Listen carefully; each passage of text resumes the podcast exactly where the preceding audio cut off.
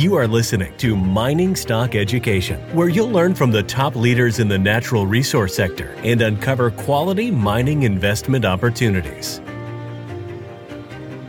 But I think that's maybe how you could see oil outperforming gold and bringing that ratio back somewhat in line over the next 6 months, let's say. At that point, I think gold would represent a much more attractive investment. We do have gold in the portfolio. We have about 13 or 14%.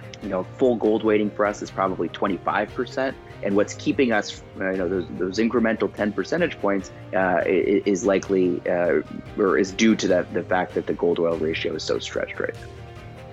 Welcome back into Mining Stock Education. I am your host, Bill Powers. Thanks for tuning in yet again today. Today's show is brought to you by Trilogy Metals, a copper-dominant polymetallic developer in Alaska's Ambler Mining District. Recently, Trilogy received a positive record of decision by the Bureau of Land Management for an access road to open up the Ambler Mining District. This road now is going to make possible not only Trilogy's current development projects, but also future deposits the company believes that it will discover on its properties here. And one of Trilogy's projects, the Arctic Project, just put out a positive feasibility study with all-in sustaining costs regarding copper, net of byproduct credits of only US 98 cents per pound copper. It's an open-pit amendable project with grades typical of underground mining. Trilogy's ticker in Toronto and New York is TMQ. To learn more, go to trilogymetals.com. Well, in today's show, you will be hearing a macroeconomic perspective and resource sector investing insights from managing partner Adam Rosenzweig of Gehring and Rosenzweig Resources Fund. Adam is a CFA charter holder with years of experience investing in and managing money in the natural resource sector. Adam, welcome to the show, and thank you for joining me today. Happy to be here. Thanks so much for having me. I'd like to start off by understanding what differentiates you and your fund and your approach from that of your competitors in the resource sector? Well, I think probably, how long we've been doing this and how long we've been sort of dedicated to doing only resource investing. I've been a resource investor exclusively since 2007, but more importantly, my partner Lee Gehring has been doing this since 1991. So he first managed all of the Prudential Natural Resources funds from 91 to 05, and then he ran a multi-billion-dollar natural resources fund over at Chilton Investment Company, which is where I worked with him first, beginning in 2000. He started that from 05 to 15. So we've really seen a lot of cycles.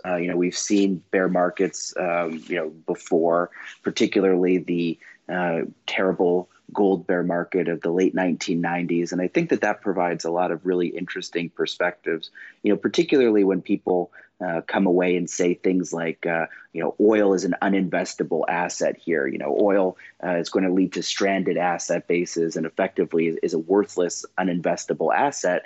And I think we're a bit uniquely positioned because we've seen people talk that way before. And I think most interestingly, in the late 90s, everyone said that gold was the uninvestable asset class. It was an asset that had backed central bank currencies 30 years ago.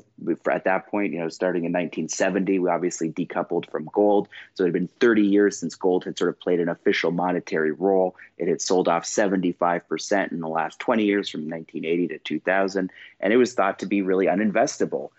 But we felt differently at the time, or my partner Lee rather felt differently at the time. And since then, believe it or not, over the last 20 years, gold has been the best performing asset class over the last 20 years. So we've seen things like this before. We've seen massively negative sentiment before. And I think we have a pretty unique ability to try and really focus on the fundamentals instead of getting caught up in the market psychology. Would you say with your approach that you take a top-down approach, you start with the macro perspective? Yeah, so everything that we do always starts with the top-down approach and with a macro perspective, commodity by commodity.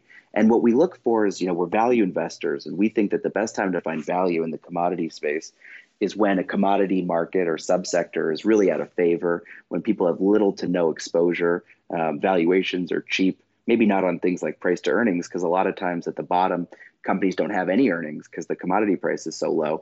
But on things like price to NAV or what have you, there's a lot of value in this space. And what we do then is we roll up our sleeves and try to do a lot of original research at the commodity supply and demand level. And we're able usually to come away with sometimes things that are very, very different than the consensus opinion. And we have a pretty good long-term track record of being able to identify those big inflection points like gold in the late 90s or copper in the mid 2000s and oil in 2007 and again in 2017. So everything starts with the top down. But then once we've figured out where we want to be and what commodities we want to be invested in, and I should point out, we can go anywhere. We can invest in any commodity. We don't have to look like any index. We don't, in fact, look like any of our competitors. And for instance, we have about 15% of the fund in uranium stocks today. I think the benchmark weight of uranium is zero. So, we don't mind looking really, really different from the index or from our competitors. And once we've set those top-down weights or those sector weights, we then try to dig in on the individual stocks, and we try to do a lot of work. About half of the time that we spend and half of the work that we do is on the bottoms up. And there we're looking for, a really good understanding of the asset and trying to really understand, based on our long-term view of the commodity price, where we think the value in those individual assets are. So that's really been our approach, and it's been that way pretty consistently since Lee started in the early 90s. Adam, would your uranium positions, would that be the most contrarian position in your fund right now, would you say? Well, I think probably the most contrarian position would be our oil investments, just because people really hate energy right now, and they really hate oil. And like I said, I think the conventional wisdom is becoming that these assets are completely uninvestable. And while that's really frustrating for an investor with a long-term time horizon, it really, in sort of a backwards way, we love it when people say that something like oil is uninvestable. I mean, that's kind of the fat pitch that we try to wait for. And so I think that's probably our most contrarian position. We have about 50% of the fund, 50, in energy-related securities. Now, that's oil and gas and some oil service as well. And uranium? No, that would not include uranium. That uranium would be aside from that. So that would be, oil and gas energy. And so that's probably the biggest contrarian position from a sentiment perspective. From just the weightings in the index and the weightings in people's holdings and stuff like that, uranium probably is the most different, I suppose. Like I said, most funds out there have no exposure to uranium at all. The benchmark, the IGE or the S&P North American Natural Resource Stock Index, has zero weighting in uranium.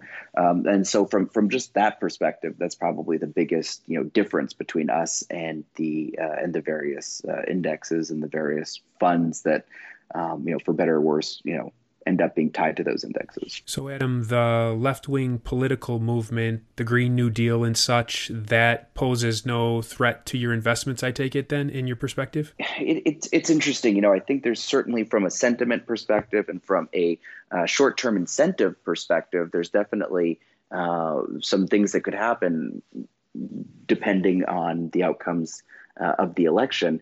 But at the end of the day, there's really not a feasible long-term wide-scale replacement for oil use as a transportation fuel, and certainly in the petrochemical and plastics industries and things of that nature. So, I think what we come back to is you say, okay, you can have a lot of rhetoric, you can have a lot of, government incentives and pushes and things like that. But at the end of the day, if you don't have a feasible alternative, I suppose you'd end up those incentives and or incentives for let's say electric vehicles and or penalties for internal combustion engines would be so value destructive across the whole economy that at a certain point, I guess that would be pretty difficult and ultimately not feasible. Now, does that mean that it can't be a big headwind? I suppose it could, but ultimately, I think where we come out on that is that the technology on the electric vehicle front is just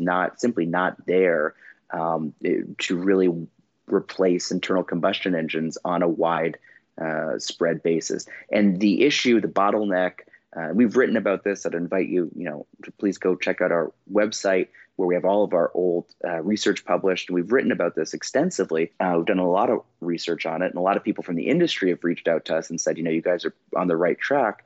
But the bottleneck really comes down to the batteries. That's been a big, big, big problem, and that's going to continue to be a big problem. And until you have a breakthrough in batteries, which we don't see on the horizon, it's going to be difficult for electric vehicles to be anything more than, you know, what we like to say are the playthings of the rich. You know, they're very, very expensive. They're fun to drive, but, you know, ultimately to make a big dent in sort of mass adoption, you're going to need to see a breakthrough in batteries. And the reason for that is that based on the current technologies and based on the, you know, how you're going to generate the power, it's more energy efficient, you know, soup to nuts to move someone around an internal combustion engine than it is in an electric vehicle. And people don't realize this, but half of the energy that you'll spend over the life of an EV, the total energy that is in the manufacturing and in the charging, half of that we estimate comes in the form of manufacturing the battery.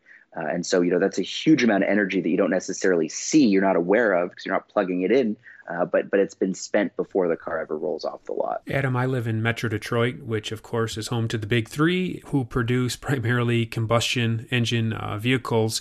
And there is one Tesla charging station about 20 minutes from me. And it might be the only one in Metro Detroit, which is 5+ million people. And so when you talk about bottlenecks, I've always looked at it as an infrastructure problem because there aren't charging stations. There's not the setup to deliver that much electricity if 5 million people or were driving electric vehicles. So you see it more in the battery rather than in the infrastructure, even more so? Well, listen, it's a good point. You know, if you were to roll out electric vehicles on a widespread basis today, you would immediately run into massive both generation, transmission, and then distribution. You know, all three would be a problem. We're not generating enough electricity. You know, I think an average household, it would double their electricity consumption. And you can see, obviously, in some places in the country, notably in California, which ironically is now pushing forward with this, you know, no internal combustion engine sales after 2030. But, you know, on hot days in California, you have rolling brownouts. And so I'm not sure how people think that you could double the amount of electricity demand on the grid. So it's both at the generation side, then it's the grid itself, and then it's obviously the charging points. Now, having said that, I think that if electric vehicles did make economic sense, if electric vehicles did compete with a energy intensity, you know, full cycle energy intensity with internal combustion engines, and there was a huge economic incentive. I don't mean subsidies and sort of fake incentives, but I mean a real economic incentive to switch. You know, you would build out that infrastructure. It might not happen overnight, but eventually, if it made sense to do it, you would do it. I'm a firm believer in that. You know, particularly in this country where the profit motive still helps drive investment and things like that. You know, you would get it done. I think the problem is twofold. You know, today obviously it's an infrastructure problem on day one, but it's also that it doesn't make a lot of energy sense or a lot of economic sense. Then of course, you know, you run into the problem of how's that electricity generated. If you did this whole exercise and you were generating the electricity, for instance, from coal, you really wouldn't have any CO2 savings at all. In fact, it might actually be worse. You know, obviously, the only source, the way we see it, the only source of sustainable carbon-free power is uranium and nuclear. You know, I think it's really clear. Renewables have a really big problem. They're not consistent. They don't always generate power. And so you can sprinkle some renewable power on top of a conventional grid because you have coal, you have gas, you have nuclear providing that baseload power. But you can't sort of replace all of those things with renewables because you don't have any way to smooth out the dispatches of those windmills and solar panels. So again, batteries would fix that, but we definitely don't have grid level feasible battery storage at this point. It's way too expensive. And I don't think we ever will, certainly not in the lithium ion channel. There's some other technologies that are taking radically different approaches. Some of those I think could work, but definitely not in the lithium ion side of things. You know, they're basically, there's a whole bunch of reasons, but they're way too expensive. And to have a huge battery that could help back up a power grid, they're way too dangerous. As in the vanadium redox battery, or what battery would you say is dangerous? Well, I think lithium ion in general is a fairly unstable, battery technology. Right. Thus all the warnings before we get on an airplane, right? Exactly. You know, and it's so funny, you know, those came out of nowhere, you know, a couple years ago. And there's a gentleman that we speak to, you know, very, very prolific battery expert out of MIT. His name is Professor Donald Sadoway. I'd highly recommend anyone who's interested to go on YouTube or go on the internet to check out. A lot of his stuff is made available online. But he was the first person that actually told us about that. And, this was going back, I don't know, 3 years ago. We had dinner and he said, all these airlines are about, if you want to know how dangerous it is, all the airlines are about to tell you that, basically if you drop your phone, just forget it. It's gone. We'll dismantle the plane and get you your phone back before we want you to try to reach for it yourself. And sure enough, within a couple of weeks, all the airlines had adopted that language. But no, it's rare, but they have a huge amount of potential energy, and the risk of thermal runaway events, aka explosions, is not insignificant. And you can see, even on a Tesla battery, there's videos of them igniting. It doesn't happen too often, but it does happen. And when it does happen, it's quite a hot and difficult to control fire. Now, if you went to multiply that on the scale that you would need to back up the entire power grid, I think the potential there is catastrophic. So, even if it's an unlikely event, I think that risk is far too great. Well, Tesla, speaking of Tesla, we just saw they had their battery day. What is your analysis of Tesla's impact on the mining industry and mining stocks? Well, I think, first of all, obviously the market took the Tesla battery day as a bit of a disappointment, and I would tend to agree with that. There had been talks in the months leading up that Tesla was going to make big inroads on this million-mile battery that CATL has been talking about. From what I know about that, there's a lot of secrecy obviously around it, but from what I can ascertain about that, that looks to be largely some legacy technology there. There's some technologies going back a number of years of a lithium phosphate battery, lithium iron battery. I can't remember now. But that is basically, I think, what most of people in the industry agree is probably what CATL is trying to advance with their million-mile battery. And there's some really fundamental problems with that technology. I think that I was waiting, as well as a lot of people, to see if, in fact, some of those challenges had been overcome at the Tesla battery day. And obviously, there was really no mention of that million-mile battery at all. What there was talk about was sort of threefold. The first thing that Tesla talked about was moving from a wet coating to a dry coating technology in their manufacturing process, which there, we can, that's probably getting a little bit too in the weeds. And then, vertical integration of their supply chain, which, strictly speaking, is really not a battery advancement. That's just more sort of a corporate decision. And so it obviously had big impacts, I think, in some of the corners of the battery metal world. But ultimately, I think this big battery day that everyone was expecting, huge new advancements and developments, Tesla really, really didn't make much of a splash there at all.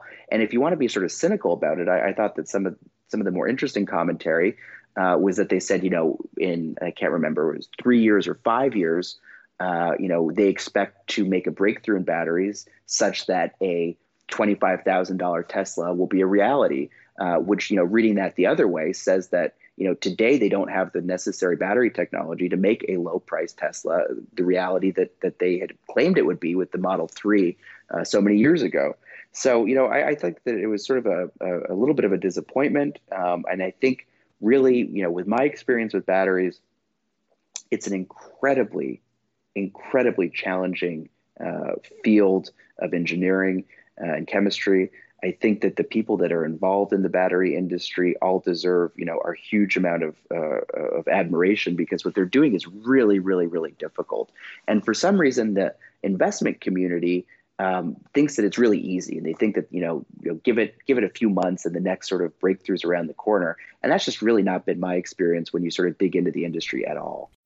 Silver One Resources is an exploration and development company backed by strategic investors Eric Sprott and SSR Mining. At Silver One's Candelaria Mine project in Nevada, there is already a historic resource estimated at 127 million ounces of silver, which Silver One is developing and advancing. The company's Phoenix Silver Project, located within the Arizona Silver Belt, is an early-stage exploration project on which native silver vein fragments have been discovered near surface. One grab sample assayed an astounding 14,688 ounces per ton. Yes, that's right, ounces, not grams. Silver One has tremendous exploration potential, is extremely leveraged to the price of silver, and is cashed up and poised to increase shareholder value. Silver One trades in New York under the ticker SLVRF and in Toronto under the ticker SVE. To learn more, go to silverone.com. That's silverone.com.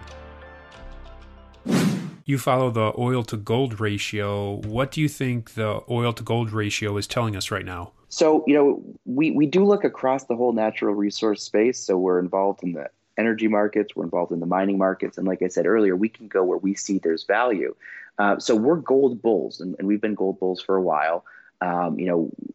Our analysis is predicated on something I'm sure all your listeners are familiar with, which is just the value of gold in the world versus the value of paper money and paper assets in the world. And one of the things we like to look at is the Treasury's gold holdings versus the amount of dollars in circulation. And that's at a record stretched valuation. That's arguing for a much higher gold price. Now, I should point out that when Lee called a turn in the gold market in the late 90s, which was a really good call. Gold was $275, and he said it could go to $2,500 over the next 10 or 15 years. That was all based on this similar analysis of looking at paper assets versus the value of the gold stock. And so, we remain bullish on gold because of that. We think ultimately at the end of this cycle, gold can be many thousands of dollars an ounce. It might even be more than $10,000 an ounce if you apply some of those metrics. However, the only thing today that gold is very, very expensive relative to is energy prices. And we do track the gold oil ratio over time. There is a very stable, albeit it's a wide band, but 90% of the time, 1 ounce of gold can buy between 10 barrels of oil and 30 barrels of oil. And when it can buy 30 barrels of oil is thought to be very cheap, and oil goes on to do very well in the coming years. When 1 ounce can only buy 10 barrels of oil, oil is thought to be very expensive, and oil tends to underperform gold, but also underperform its own long-term track record, and then sometimes actually turn underperform or be negative in an absolute sense as well. So that's the band, 10 to 30. And obviously, in this last cycle back in April, when oil turned negative, that ratio went to infinite. But realistically speaking, leaving that sort of negative day aside, you're talking about a ratio that's even today is at 50, and that is extremely, extremely, extremely a wide record set by a wide margin. So that argues that energy, as difficult as it is to sort of stomach and as difficult and as out of favor as it is, will outperform in the coming, call it year, 2 years, something like that. That's just based on the historical relationships. Now, what do we think internally? What do we think could be sort of the path forward? Well, I think that if you look at the energy markets today and the oil markets in particular, supply is falling at a very sharp rate. You actually, in the last monthly reading, you did see a 1 month uptick in supply, but that's because a lot of supply that was taken offline back in April was turned back on more recently in August and eventually in September. And so you got a little bit of a rebound, but the trend right now is that supply is falling quite dramatically. And the reason it's falling is that we're drilling 80% fewer wells than we did at the beginning of the year. There's simply no way to hold production flat with the rig count that we have operating today. And we're seeing that through the numbers, like I said, with the exception of the latest one, which had a little bit of noise in it. So supply is coming down. Demand has rebounded quite sharply. It's now plateauing a little bit here. People are worried clearly about a second wave of the coronavirus. Although I do think that even if we do get a big second wave, we're not going to go back to the same level of lockdown we did before. But, you know, that's weighing on people. So in the short term, demand is going to be driven by COVID fears. But the more structural issue with the oil markets is on the supply side. And it's the fact that supply is falling quite sharply and will continue to do so. So I think that that argues, you know, inventories of oil are coming down around the world and sharply in the U.S. So I think that argues for, you know, a bit of outperformance here in the next few months. At the same time, if we do begin to get an abatement of the coronavirus, or if we do get some successful vaccine results, I think that gold is set for a little bit of a pullback. I think that there's a little bit of a, you know, end of the world premium or feeling in the gold price. And I think that if you had an announcement, for instance, that you know, one of these vaccine candidates was entering distribution and things like that, I have no doubt that you would see, you know, a couple $100s potentially come off the gold price in the short term. Now, we would be aggressive buyers of gold and gold shares if that happened. But I think that, that's maybe how you could see oil outperforming gold and bringing that ratio back somewhat in line over the next, you know, 6 months, let's say. At that point, you know, I think gold would represent a much more attractive investment. We do have gold in the portfolio. We have about 13 or 14%. You know, full gold weighting for us is probably 25%. And what's keeping us, you know, those incremental 10 percentage points is likely or is due to the fact that the gold oil ratio is so stretched right now. How do you factor in a possible recession and economic contraction to your bullish view on oil? Because some analysts I've listened to, they're not bullish on oil due to their expectation that the economy is going to contract. So it's a great point, and it's a really interesting one. You know, incidentally, so clearly a widespread and particularly a global coordinated recession is not good for global oil demand. Although I will point out that, you know, in 2008 in the global financial crisis, and then more recently, in earlier this year with the coronavirus, I think a lot of people's models between global GDP and oil demand are lead to conclusions that basically demand will fall more than it actually does. And I think it's interesting. The difference, I think, between when those models were sort of first built and calibrated and more recent times has been the rise of emerging market oil demand, which has a little bit of a different relationship with GDP and energy consumption. So obviously, you know, widespread economic malaise is not good for demand, clearly. But for instance, if you look at the impact of the global financial crisis, you know, oil demand from peak to trough only fell 1.5 million barrels a day on, I think it was a 90 million barrel base at that point.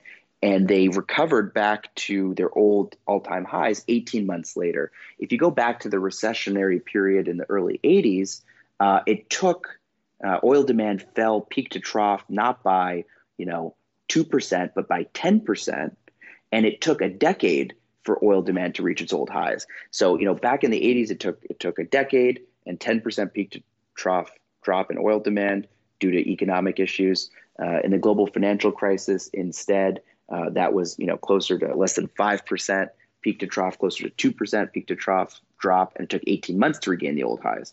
You know, similarly, when you look earlier this year, and everyone was expecting 30 million barrels a day of peak to trough oil demand destruction because of COVID, that number in retrospect was closer to 10 million barrels a day. So they were wildly off. And I think the difference there is underestimating the impact of the emerging markets and the oil demand and how things have changed a little bit. But the other thing that I would say that was sort of interesting, if you look at natural resources broadly, there was 3 periods where resources became extremely cheap, and resources, both the commodity prices and the commodity stock prices, became super cheap relative to the broad market. And those 3 times represented excellent moments to become natural resource investors. Now, incidentally, in 2 out of those 3 times, the decade that followed was very poor from an economic perspective and from a you know, recessionary perspective.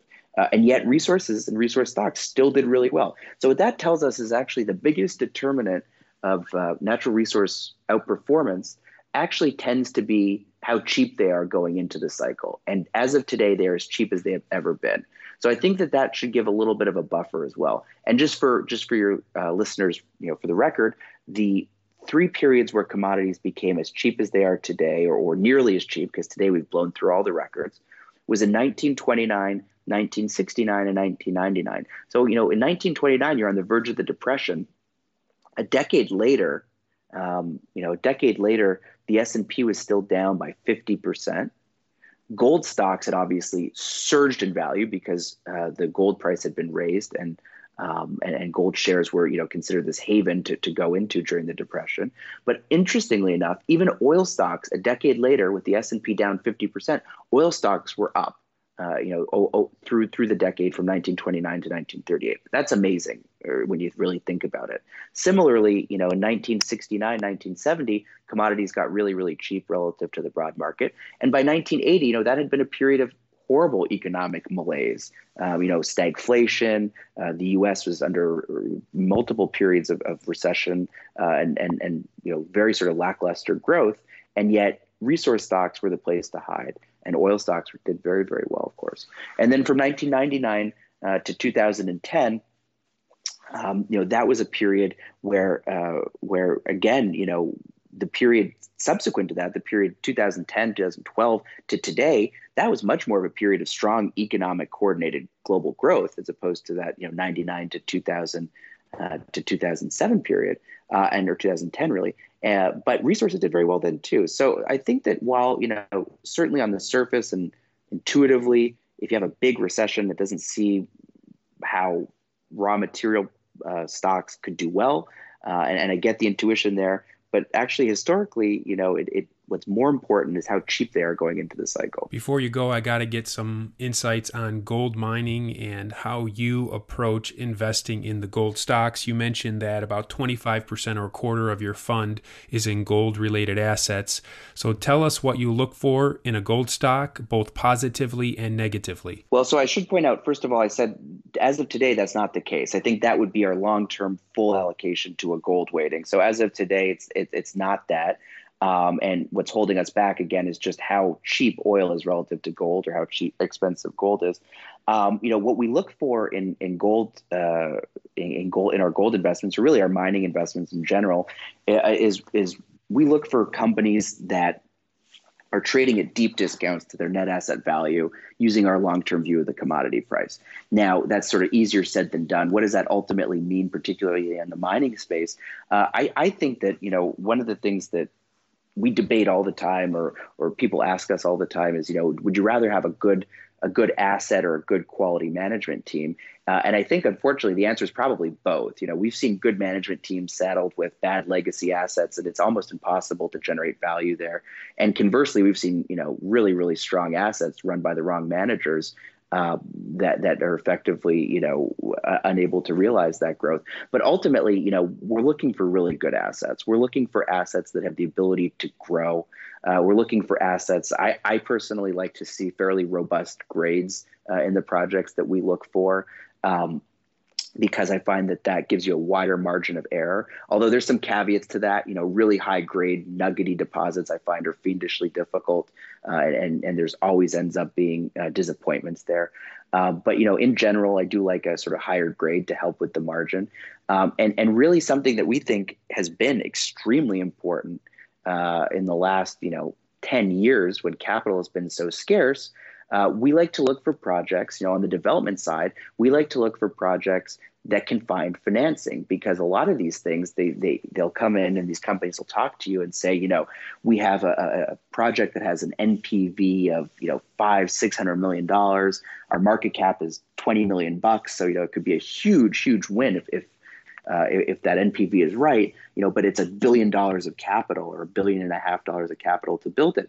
And the banks just won't lend against that. The banks won't provide financing on something like that. And so what we've come to realize is that the relationship between the upfront capital cost and then the total NPV of the project, that's a really good indication for something that the banks will be able to finance. And so we like to look at that as well, because we've seen a lot of projects that look good on paper, but you realize that they're just never going to get the financing. And so that's something that we look very, very closely at. You know, what is the NPV of the project, or the net present value of the project, relative to the upfront capital? We also look for projects that I think can grow, because I think that, you know, it's sort of a cliche thing, but a lot of times, good projects and good assets get better and bad assets get worse over time. I think there's some truth to that.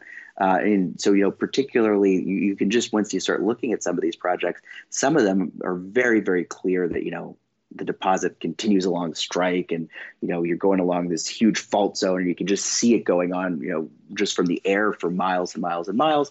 You know, it's uninterrupted. It's nice, thick veins. So if you can step it out 100, 200 meters, you'll be adding tons pretty quickly.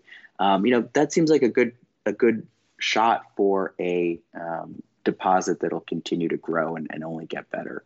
And I should point out, you know, and this is all disclosed on our holdings and things like that, but I did not realize when you invited me today that Trilogy was sponsoring today's event. So we actually do hold shares in Trilogy, and we do like that deposit. Adam, you offer research for retail investors or investors, private investors such as myself, but you also manage money for high net worth individuals. So please share a little information with my listeners where they could go to learn more about what you do. Yeah, well, actually, we have a mutual fund that's available to retail as well as institutional. So we have a $3,000 minimum in our retail class. We try to make it as accessible as possible.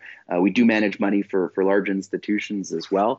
All the information is available on our website, the advisor website, which is where all of our research is housed and things like that, is GoRozen, GoRozen.com. And then if you're interested more in the mutual funds, that's on a website, gr-funds.com. But if you type in Gehring and Rosenzweig into Google, you'll probably get there. There's not a lot of Gehring and Rosenzweigs out there that aren't us. I will put the link to that website as well in the show notes. And if you'd like to reach out to Adam, there is a contact tab right there at the top of the homepage that you can click on and get in contact with Adam. Adam, really enjoyed today's conversation. Thanks for coming on the show today. Thanks so much.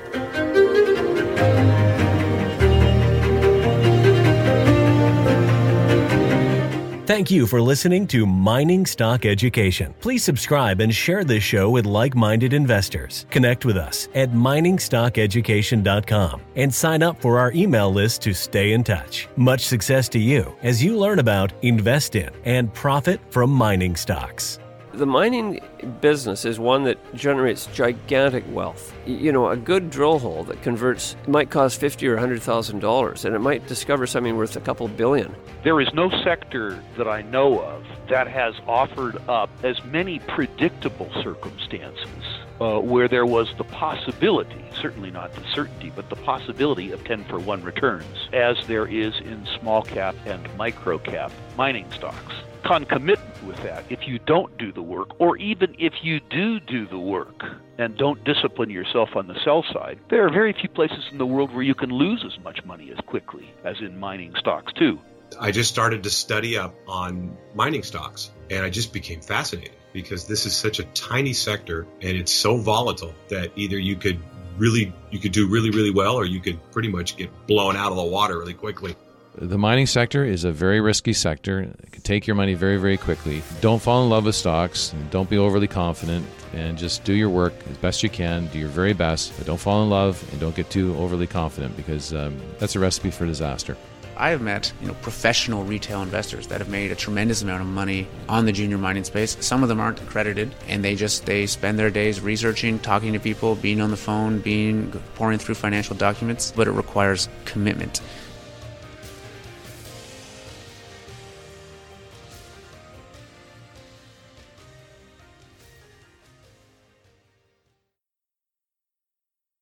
This podcast is for informational purposes only and is not to be considered personal legal or investment advice or a recommendation to buy or sell securities or any other product. We make every effort to be accurate, but the information presented is not to be considered infallible. It may contain errors, and we offer no inferred or explicit warranty. If personal advice is needed, consult a qualified legal, tax, or investment professional. Do not base any investment decision on the information contained on miningstockeducation.com, our podcasts, or videos. Make sure you always conduct your own thorough due diligence before investing. Realize that we may hold equity positions in or be compensated by some of the companies we feature and therefore are biased and hold an obvious conflict of interest. For our full disclaimer, please visit our website.